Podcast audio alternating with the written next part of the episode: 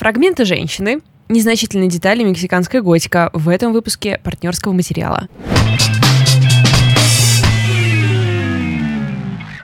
Валь, у тебя две книги. Да, у меня такое ощущение, что у меня вата во рту. Не удалось произнести нужные слова. Да, такое бывает. Такое бывает с нами, авторами подкаста «Партнерский материал» Лидии Кравченко и Валентины Горшковой.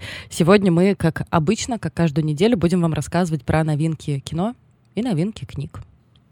Я сегодня хочу рассказать о фильме, который называется «Фрагменты женщины». Это драма, вышедшая на Netflix. Ее авторы — это режиссер Корнель Мундруцо и сценаристка Ката Вебер.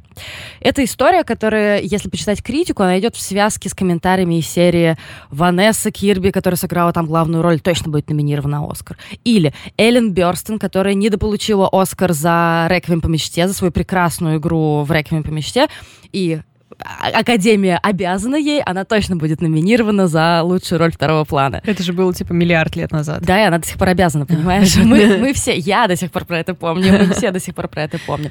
Ну и, конечно же, историями о Шайе ЛаБафе, которого Netflix твердой рукой вычеркнула из списка тех актеров, которого... У них есть списки актеров там или различных кинематографистов, которых они продвигают со своей стороны на какие-то, на какие-либо награды, то есть считают достойными их работу, например, в этом году. И Шайю ЛаБафа вычеркнули. Ну, то есть все, что вот связано с этими скандалами, про его...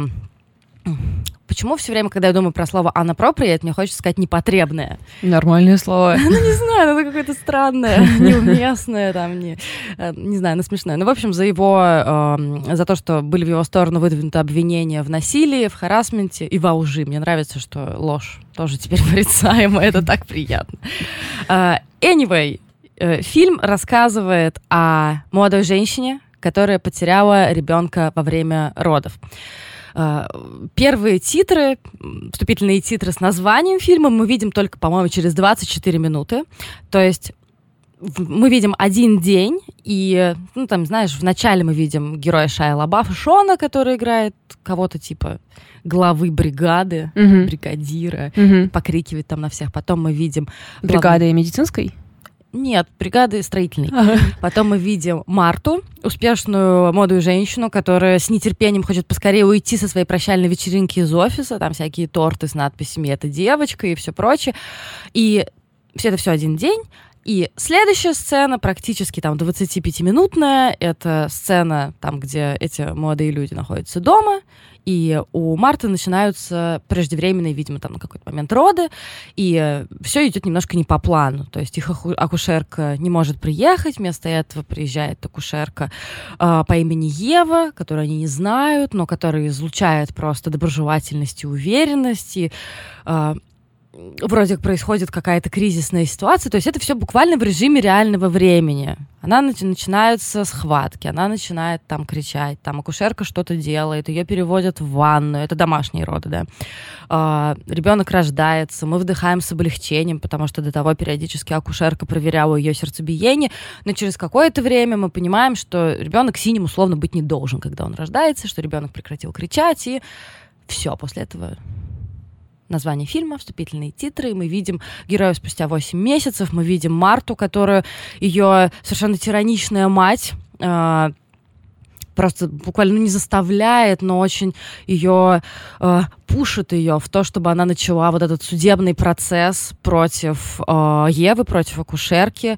Мы видим вот эти разваливающиеся отношения с Шоном, и Шон пытается тоже как-то пережить это. Он бывший алкоголик, сбегая, не знаю, к реке, куря, плача и, разумеется, выпивая какое-то количество алкоголя. И мы видим молчащую, жутко спокойную Марту. И этим самым, мне кажется, она стала, вот я как в чате тоже уже писала, такая сестра героя Джейка Джилленхолла из фильма «Разрушение». Как мы помним, в фильме «Разрушение» герой Джилленхолла успешный предприниматель, он теперь предприниматель. Почему? Вот это словечко. Из 94-го года. Он теряет жену, и тоже он как-то ведет себя абсолютно как будто бы не так, как нужно. То есть он ходит себе, слушает музыку, что-то там ломает периодически и ругается из-за какой-то мелочи. По-моему, там была история с тем, что ему автомат не выдал шоколадку, и он там пытается добиться справедливости и таким самым знакомиться с героиней Наоми Уотс. Фильм хороший, если вы не смотрели, я вам очень рекомендую. И вот как Ванесса Кирби играет абсолютно практически молча, мне кажется, у нее в сценарии было типа 10 строчек. Ну, то есть там один какой-нибудь монолог и дальше 10 строчек. Она все это делает совершенно молча, и этим самым, конечно, ты тоже сидишь и думаешь, ну, Оскар этой леди, пожалуйста, все возможные Оскары дайте ей. И еще расскажу о том, что создатели фильма... не просто так, видимо, взялись за эту тему, потому что они супруги, режиссер-сценаристка, и они тоже пережили потерю ребенка. Это не автобиографичная история, конечно, потому что у них все было немного по-другому, они пережили выкидыш, они там родов непосредственно не было, но важно то, что мы теперь знаем. Ну, не то, что после этого фильма, да, но, мне кажется, в этом году особенно громко и четко в публичном пространстве звучала история о том, что беременность не всегда заканчивается родами, и роды не всегда заканчиваются как бы... Материнством, да. Ну, то есть, ты, конечно, помнишь этот пронзительнейший пост Крисси Тейген и история... Как зовут эту женщину? Я забыла. Которая жена принца. Вот такая у меня память. Меган Маркл. Меган Маркл, точно. Почему-то моя память решила. Жена принца, я просто такая, он же умер. Певец принца. Была ли у него жена? Вроде он не из таких людей. И колонка Меган Маркл о том, что как она тоже потеряла ребенка. И мне кажется, что еще важнее, это общественная реакция, потому что столько обвинений. Просто я даже... С чем сравнить? Какая тема получала еще столько обвинений серии? Зачем вы... как Крисси Тейген все писали о том, что зачем вы снимали за себя в этой больничной палате, когда вы знали, что вот сейчас вот... все это произойдет. Зачем вы это вообще опубликовывали? И вот это, знаешь, мне казалось, что это чисто русское «не выноси ссор из избы». Оказалось, что вообще нет, что почему-то мы можем принимать кучу разных вещей и говорить, особенно там последние несколько лет, да, про многие вещи, но вот именно история с тем, что да, женщина может быть беременной, но не родить ребенка, почему-то мы такие, о-воу-воу-воу-воу. Мы не уверены, что мы хотим узнать об этом. Ну да, и оказывается, что и женщины-то часто... не знают об этом, прежде чем это происходит. И поэтому, типа, сложнее переносить такой шок. Если ты знаешь, что такая вероятность существует, это... да. Ты знаешь, фильм этот тоже был... Вот мне теперь интересно... Этот фильм был встречен спорно. Из-за того, что тема спорная, или из-за того, что фильм получился, может быть, не совсем однозначным.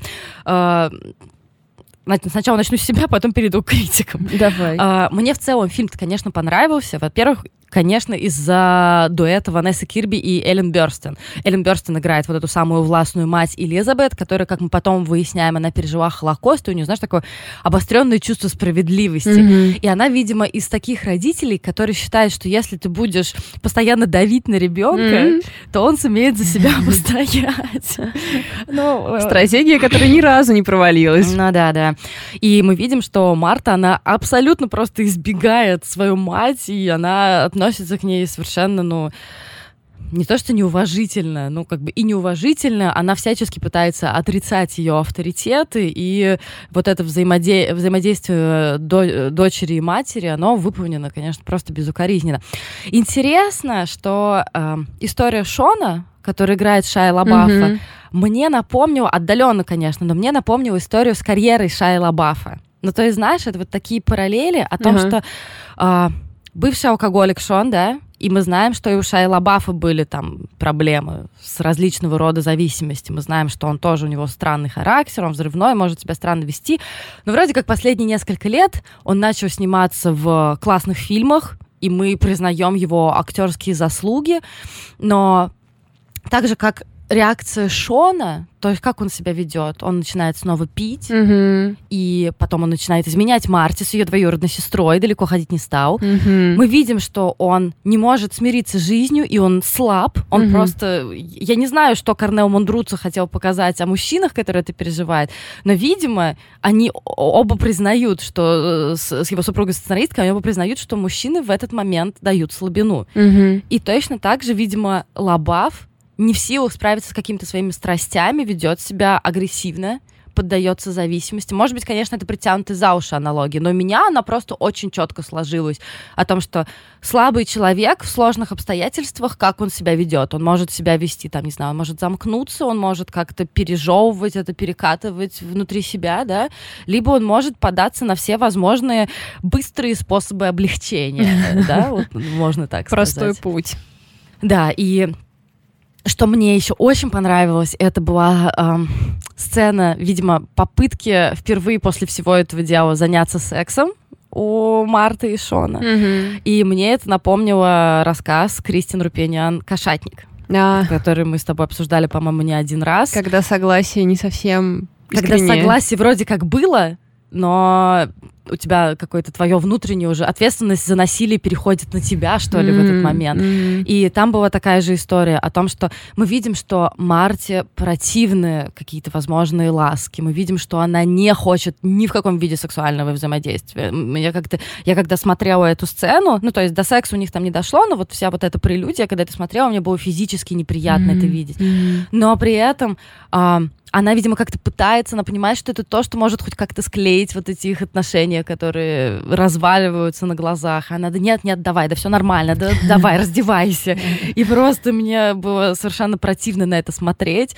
И «Кошатник», мне кажется, это тоже самая хорошая аналогия о том, что она не хочет, о том, что если бы произошел секс, это было бы определенно насилием, но мы видим, что она высказала все признаки согласия, что она как-то сама его подталкивает к этому. Ну, это такое насилие над собой в этом случае получается. Да. Конечно, очень, ну, то есть предположим, что мужчина в этом случае эмпатичен, как табуретка, как ты говоришь, эмпатия уровня табуретки, но как бы формально все выполнено, да. Да, и тут, наверное, важно то, что и режиссер, и сценаристка Ката Вебер — это в первую очередь работники театра. То есть они в первую очередь известны как театральные деятели, и поэтому, знаешь, все сцены в квартире, вся эта камерность, вот эта вот мощная вступительная сцена родов, она, конечно, выглядит максимально убедительно. И тут мне хочется ответить всем невидимым критикам, которые обвиняли создателей фильма в том, что какая-то чрезмерная отстраненность, что не было как будто реалистичности, что, знаешь, хотелось как будто этим всем людям неподвижные камеры, а мы видим, что это как будто слишком художественно сделано, и я вот вообще даже не знаю, что на это отвечать. У меня не было абсолютно никакого ощущения стенки между мной и всеми этими героями, которые произошли, и мне нравилось, что я себя чувствовала совершенно надежным свидетелем, но то, что потом большая часть фильма, вот эти все 8 месяцев, мы будем видеть вот эту судебную тяжбу против этой несчастной акушерки Евы, и которая светит, ну, совершенно срок, который разрушит ее жизнь, там что-то типа 6 лет, 7 лет тюремного заключения. И я, как надежный свидетель, я вижу, что да, она не знала пару, да, она с ними не работала, но я вижу, что она сделала все, что могла. И как бы я вижу, что это люди все несчастные, что нету какого-то главного злодея, что пришла эта акушерка, которая, я не знаю, которая такая: о, сейчас я убью ребенка. Ну, понятно, ничего такого не было. И, конечно, единственное, о чем я подумала, это о сомнительности домашних родов, о том, что стоит ли это всех вероятных рисков. Но потом, смотря на героиню, опять же, на молчаливую, я видела буквально сколько раз она подумала о том, что зачем она это сделала. И как-то ты сразу думаешь. Потом, конечно, ты понимаешь, что это она сделала, скорее всего, потому что ты не одобрила ее мать. И потому что она в глубине души все время шла наперекор своей матери. Mm-hmm. Вот все вот эти, вся эта история. Но претензии о том, что хочется больше все-таки внимания на Марту, мне кажется, они обоснованные. Я не хочу, например, мне было как-то странно смотреть на развитие интрижки Шона с двоюродной сестрой Марты, которая играет Сара Снук. Я думаю, ну, классно, но зачем нам так долго и много на это смотреть? Я больше хочу Марту. Мне показывают, что она все время сидит в ванной, курит, не ухаживает за своими ногтями. Ее мать постоянно говорит, чтобы она причесалась и ест яблоки. Ну, то есть вот кучу маленьких деталек. И я такая: ну, блин, а можно вот как-то выкрутить оптику и побольше? Я хочу больше знать, что у нее там внутри. Да давайте 1,5 часа просто смотреть, как она ходит туда-сюда. Это тоже окей. Но вот это, знаешь, вот это внимание к каким-то, вот, знаешь, как будто мы выберем 5 деталей, mm-hmm. и мы будем на них внимательно смотреть. Mm-hmm. Мы будем внимательно смотреть на ее облупленные ногти. Да, господи, 2021. Она может быть в норме с такими ногтями. Ну, то есть, как бы. И мне не очень понравилась вот эта история с яблоками. То, что в какой-то момент она начинает obsessive with apples. То есть она, знаешь, она начинает их много есть, она начинает их проращивать, она там начинает интересоваться, покупать себе книги, как эти яблоки проращивать, и в конце там мы, конечно, понимаем, что вся это какая-то все... Библейская какая-то штука. Да, древо жизни, и вот это все мне показалось, что это немножко излишнее. И не совсем я поняла, зачем вот так вот утопать в деталях. Mm-hmm. Но в целом фильм, конечно, важный, и я получила большое удовольствие от этого просмотра. Не нужно, мне кажется, быть гением, чтобы понять, чем там все кончится. И как бы, что есть у нас, по сути, 2 варианта изначально, что мы знаем, что тут 2 варианта, что это будет либо очень хороший конец, либо это будет, знаешь, как говорят, конец как в жизни. Что просто, ну, это будет такая более грустная, более черная, реалистичная концовка. То есть тут либо то, либо то. Но то, что мне не понравилось, то, что все время внимание, фокус трагедии именно материнства все время уводился на что угодно, на кризис брака, на, ну, кризис партнерства, не помню, не были женаты, ну, не суть, на взаимоотношения дочери и властной матери, на, не знаю, кризис мужчины, который хрупенький, не знает, как справляться с этим совсем. Мне не хватило именно больше истории о женщине, которая переживает то, что она пережила. И поэтому я такая, ну, классное кино, но, возможно, не такое классное, какое могло бы быть. Очень много его сравнивают с многообещающей молодой женщиной, с Кэрри Маллиган в главной роли, которая еще у нас не вышла, и я все ее жду-жду. То, что тоже история женщины, тоже, которая переживает какие-то свои травмы, но там это вообще, насколько я понимаю, такая черная комедия, триллер про месть. То есть это сравнение просто по принципу женщины в главной роли, да? Не-не-не, но там, видимо, я не могу, к сожалению, сейчас сказать, потому что не посмотрела, видимо, какой-то перформанс похожий, но надо посмотреть, и вот такой отзыв надо посмотреть. Посмотрю и скажу вам, ребята. В общем, я говорила про фильм Корнеля Мундруцо «Pieces of a Woman», «Фрагменты женщины», его можно посмотреть на Netflix, и... Знаете, как я люблю говорить, как минимум это красиво. Mm-hmm. И еще один фильм в копилку вот этой темы, почему бы и нет.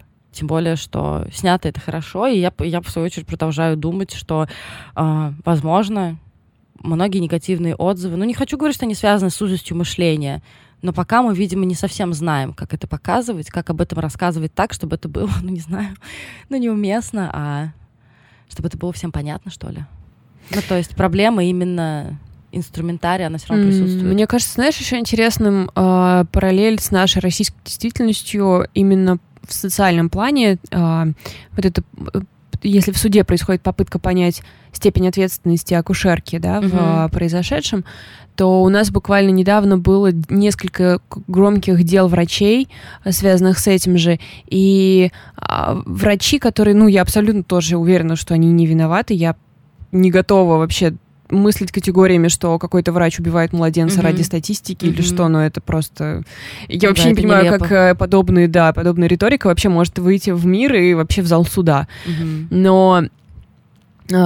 то, как врачи сталкиваются с абсолютным непониманием процесса не только у общественности, да, но и у людей, которые принимают решения по поводу, ну, основываясь, да, на этом. И я уверена, что и это тоже прорастает из табуированности темы, потому что всем страшно про это думать, всем, как, ну, не знаю, лень про это думать, тем, кто должен про это подумать и сделать эту историю более прозрачной. Поэтому, конечно... Но вообще согласись, что это супер нелепо, табуированность темы, которая как бы эволюционно важнейшая тема в мире, ну то есть мы не будем продолжаться и все прочее, если мы забьем на это. И это особенно страшно, и я вчера думала о том, что, ну, как бы, мы запускаем Тесла-кары в космос, но при этом почему-то роды до сих пор не то что болезненные, но допустим, что это судьба женщины страдать, да. Что это до сих пор опасный процесс. Вот это меня пугает. что как бы один из самых важнейших, наверное, медицинских процессов до сих пор остается опасным. То есть мы до сих пор не знаем, как сделать так, чтобы все было под контролем. Не рожать дома в ванной один из пунктов, да, абсолютно, чтобы это делать. Ну, кстати, знаешь, тоже сейчас начнется, конечно, странная вообще тема, но, насколько я знаю, в некоторых странах, например, в Англии, все сделано для того, чтобы это было безопасно, и там это 99% безопасности. Ты предупреждаешь бригаду, которая дежурит, у тебя медицинские работники приезжают к тебе бесплатно, и типа, ну, проверяешься постоянно, что у тебя бесплатно. Ну, в общем, это максимально безопасный процесс. Ну, слушай, я думаю, что в Америке это тоже так же все устроено, по крайней мере, судя по фильму, который я посмотрела, что там тоже и бригада была готова и все прочее, но факт остается фактом, что в том случае... Не было мониторинга такого, В том случае ребенок просто погиб из-за того, что не было рядом необходимого аппарата, что не было просто медицинского инструментария. И в этом всегда остается риск, то, что у тебя просто рядом нету каких-то реанимационных инструментов, так что... Опасно осуждать выбор чей-то в этом смысле просто. Конечно, понимаешь? Нет, так безусловно, безусловно. Тут каждая женщина решает сама, где ей спокойней. Это лишь комментарии экспертов по деторождению Валентины Димовны и Лидии Кравченко, как бы, так что все. Тема закрыта. Да.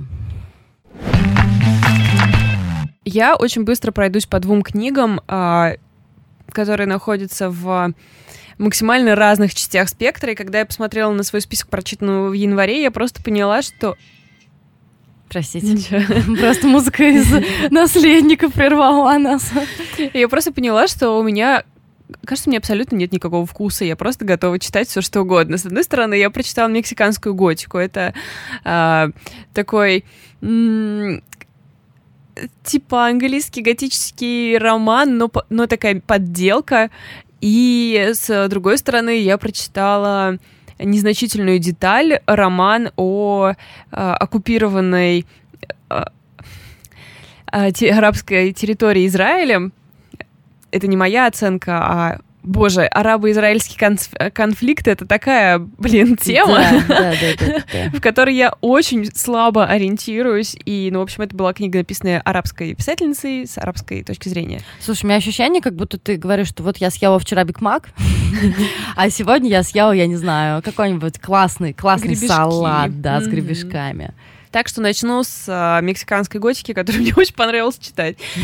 Это абсолютно, конечно же, не обязательное чтение, и, ну, роман, ну, стрёмный. Ну, в смысле, не стрёмный, нет, неправильно. Не очень качественный или? Ну, не шедевр, ну, то есть это как «Оливье», если продолжать. Хотя, наверное, не стоит. Пищевые метафоры, наверное, не очень удачные. Но, в общем, ты просто берешь несколько удачных ингредиентов, соединяешь их вместе, и читатель абсолютно точно знает, что он получит в итоге. У нас есть...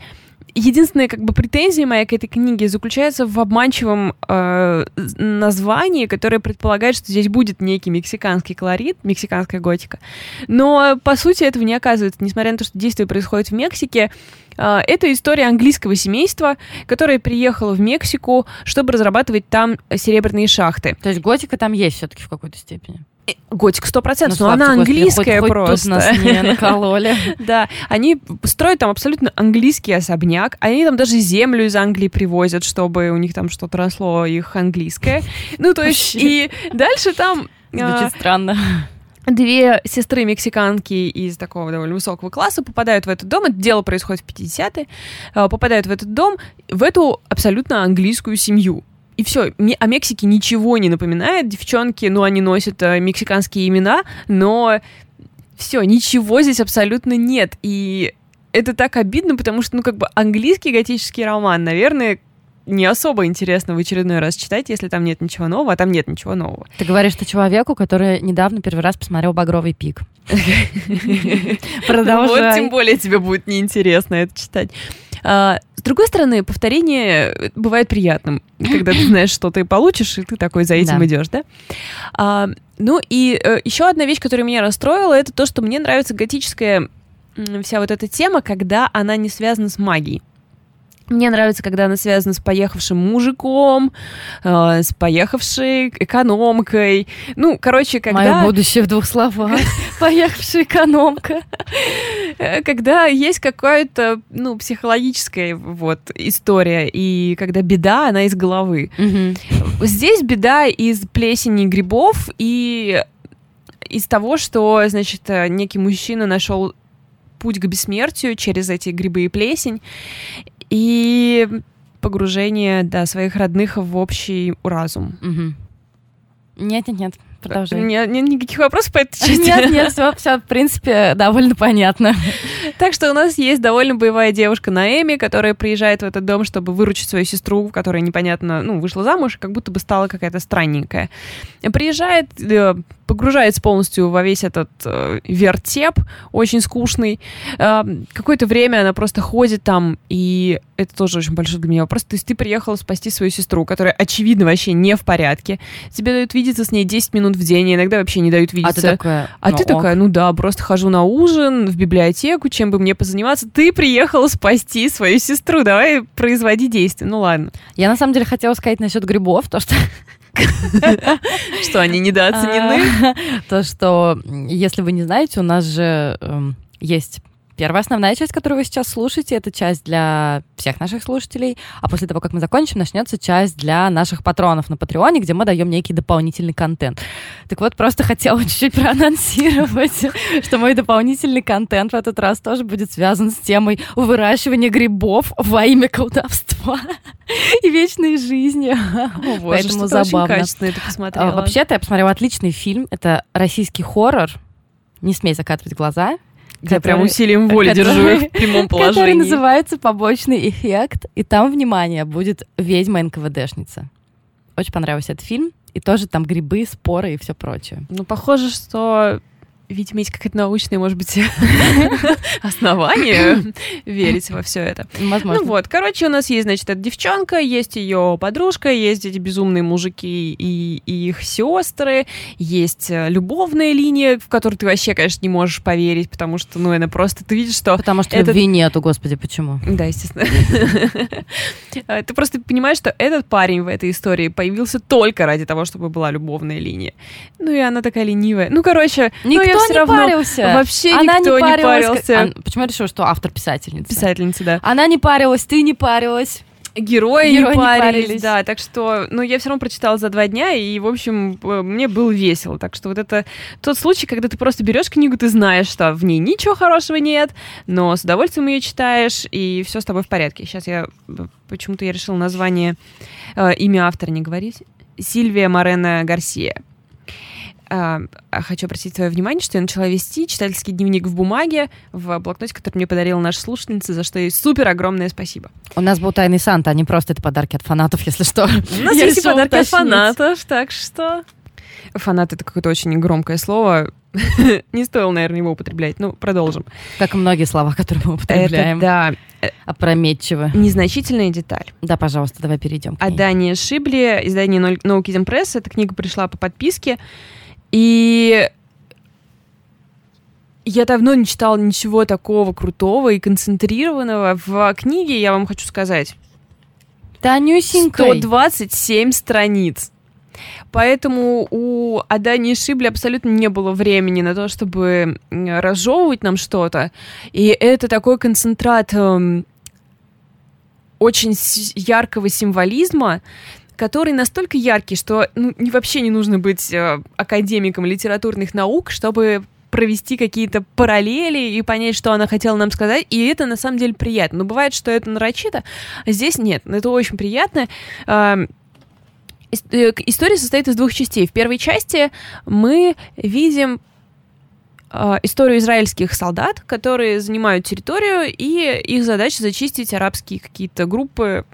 Они находят девушку, которая подвергается насилию, и потом убивают ее. То есть они все насилуют ее и убивают. Может, еще про мексиканскую готику поговорим? Да. И вторая часть — это как бы героиня, которая рассказывает историю от первого лица. Она читает в газете эту историю и зацепляется за то, что это убийство произошло в ту же дату, что она родилась, но только там, 40 лет раньше, 45. Вот. И эта незначительная деталь, вынесенная в название, она настолько зацепляется за нее, она буквально фиксируется на этой теме. Девушка очень неловкая. Она какая-то... Есть ощущение, что она немного повредилась головой, но держит ситуацию под контролем. То есть то, что она живет в мире, где бомбы взрываются на в соседнем здании, и тебе просто нужно не забывать открывать окна, чтобы они не разбились, или тебе нужно периодически вычищать песок с рабочего места, потому что где-то тоже взорвалась бомба. Ты живешь, ты выселен из своих родных мест. Вот эта вся история, она немного что-то сделала с ее сознанием. Она как будто бы неуверенно дрейфует по поверхности и как будто бы не до конца несет ответственность за свои поступки. То есть вот что-то такое. Но она очень старается держаться в норме. И вот неожиданно узнает вот это, и она решает, ей надо ехать в Израиль, ей надо найти это место, где это произошло, ей нужно все узнать на месте. И это не так просто. Тебе нужно проехать блокпосты, тебе нужно получить специальные документы. Она едет по поддельному документу. Ее коллега помогает ей взять машину в аренду, потому что ей бы ее не дали. Как хорошо, что мы смотрели фильм «Фокстрот» и знаем, как это все сложно. Продолжаю я делиться своими знаниями о мире, который почерпнула из кино. И она преодолевает все это какими-то просто, чудесами буквально. Нигде не останавливают. Она что-то находит. И...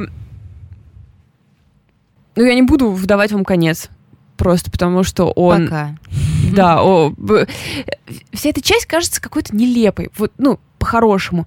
Она что-то ходит, она ничего не может найти, она разговаривает с людьми, которые ничего ей не сообщают, она приезжает в это место, узнает все, что она могла бы узнать на сайте буквально, и как будто бы абсолютно бестолковая поездка.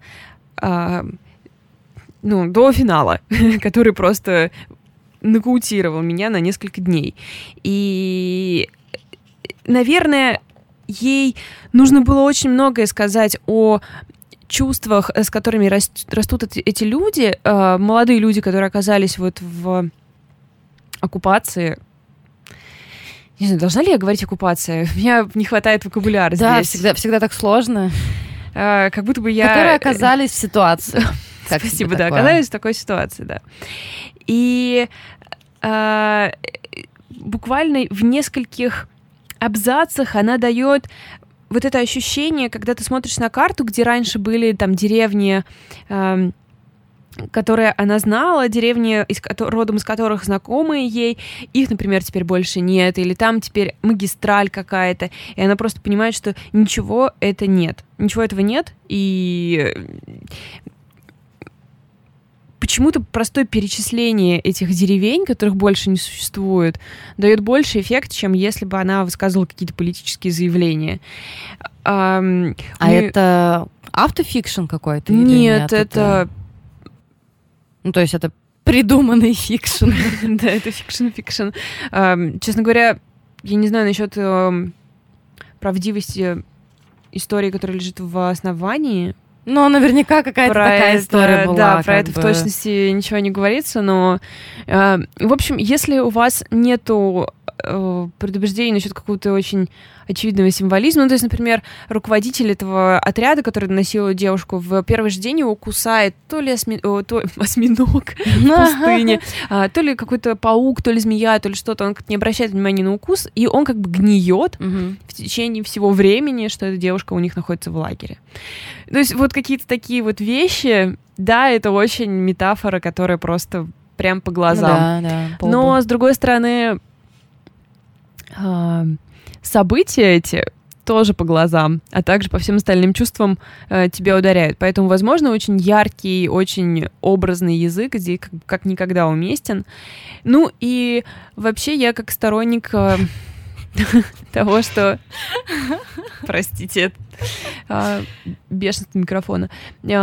Того, что литература, в общем, нам дана для того, чтобы как раз смотреть на все с разных точек зрения. Я просто рада, что у меня вообще-то не было даже возможности, я не знала, что мне нужно прочитать, чтобы хоть что-то, хоть какой-то взгляд на этот конфликт иметь. Вот теперь у меня есть такой. Я просто думаю, что любая война — это просто говно. Валентина Горшкова. Может ли это войти, да, в великие афоризмы? Думаю, что да. Мне нравится, что у нас с тобой структура нашего сегодняшнего эпизода — это невыносимо тяжелая тема. Мексиканские кастаньеты в готическом замке. Невыносимо тяжелая тема. Ну, то есть какой-то грустный бутерброд, продолжая метафоры с едой. Ну что ж, покидаем эфир. Да. Если вы не наш патрон, то пока. И спасибо за то, что вы нас послушали. Если хотите, можете присоединиться к обсуждению в любой социальной сети. Давайте в Инстаграме. В Инстаграме, да, или ВКонтакте, либо можете подписаться на наш телеграм-канал. Все по запросу Partners Material. В описании эпизода. Да. Также, если вы захотите вдруг нам поставить оценку или написать комментарий на любой платформе, где вы нас слушаете, это будет большая радость для нас. Вот представляете, вы ставите оценочку, а мы такие... Маленький танец радости исполняем. Но, наверное, самая важная часть нашего прощания — это благодарность тем патронам, которые жертвуют нам от $5. У нас все бонусы доступны от $1 на Патреоне. Это плейлисты, рассылки, книжные киноклубы и разные активности. Поэтому... Ну и дополнительная часть подкаста. Да, важно. Каждый подкаст чуть дольше. Вот. Но так что те, кто платит больше 5, они делают это по доброй воле. Большое спасибо Илине Хашаевой, Светлане Деминой, Марии Журавлевой, Марии Шабановой, Арине Адыяновой, Алине, Дарье Титаренко, Маргарите, Ольге Заремба и человеку с ником Ашкасто. Офигеть, у нас столько людей от $5. Да? Просто да? Вау. Да, вау. Просто супер. Да у нас вообще огромная, отличная компания, и я очень всем благодарна за то, что вы с нами. И всем нашим слушателям, и всем нашим патронам. Согласна. Пока. Пока.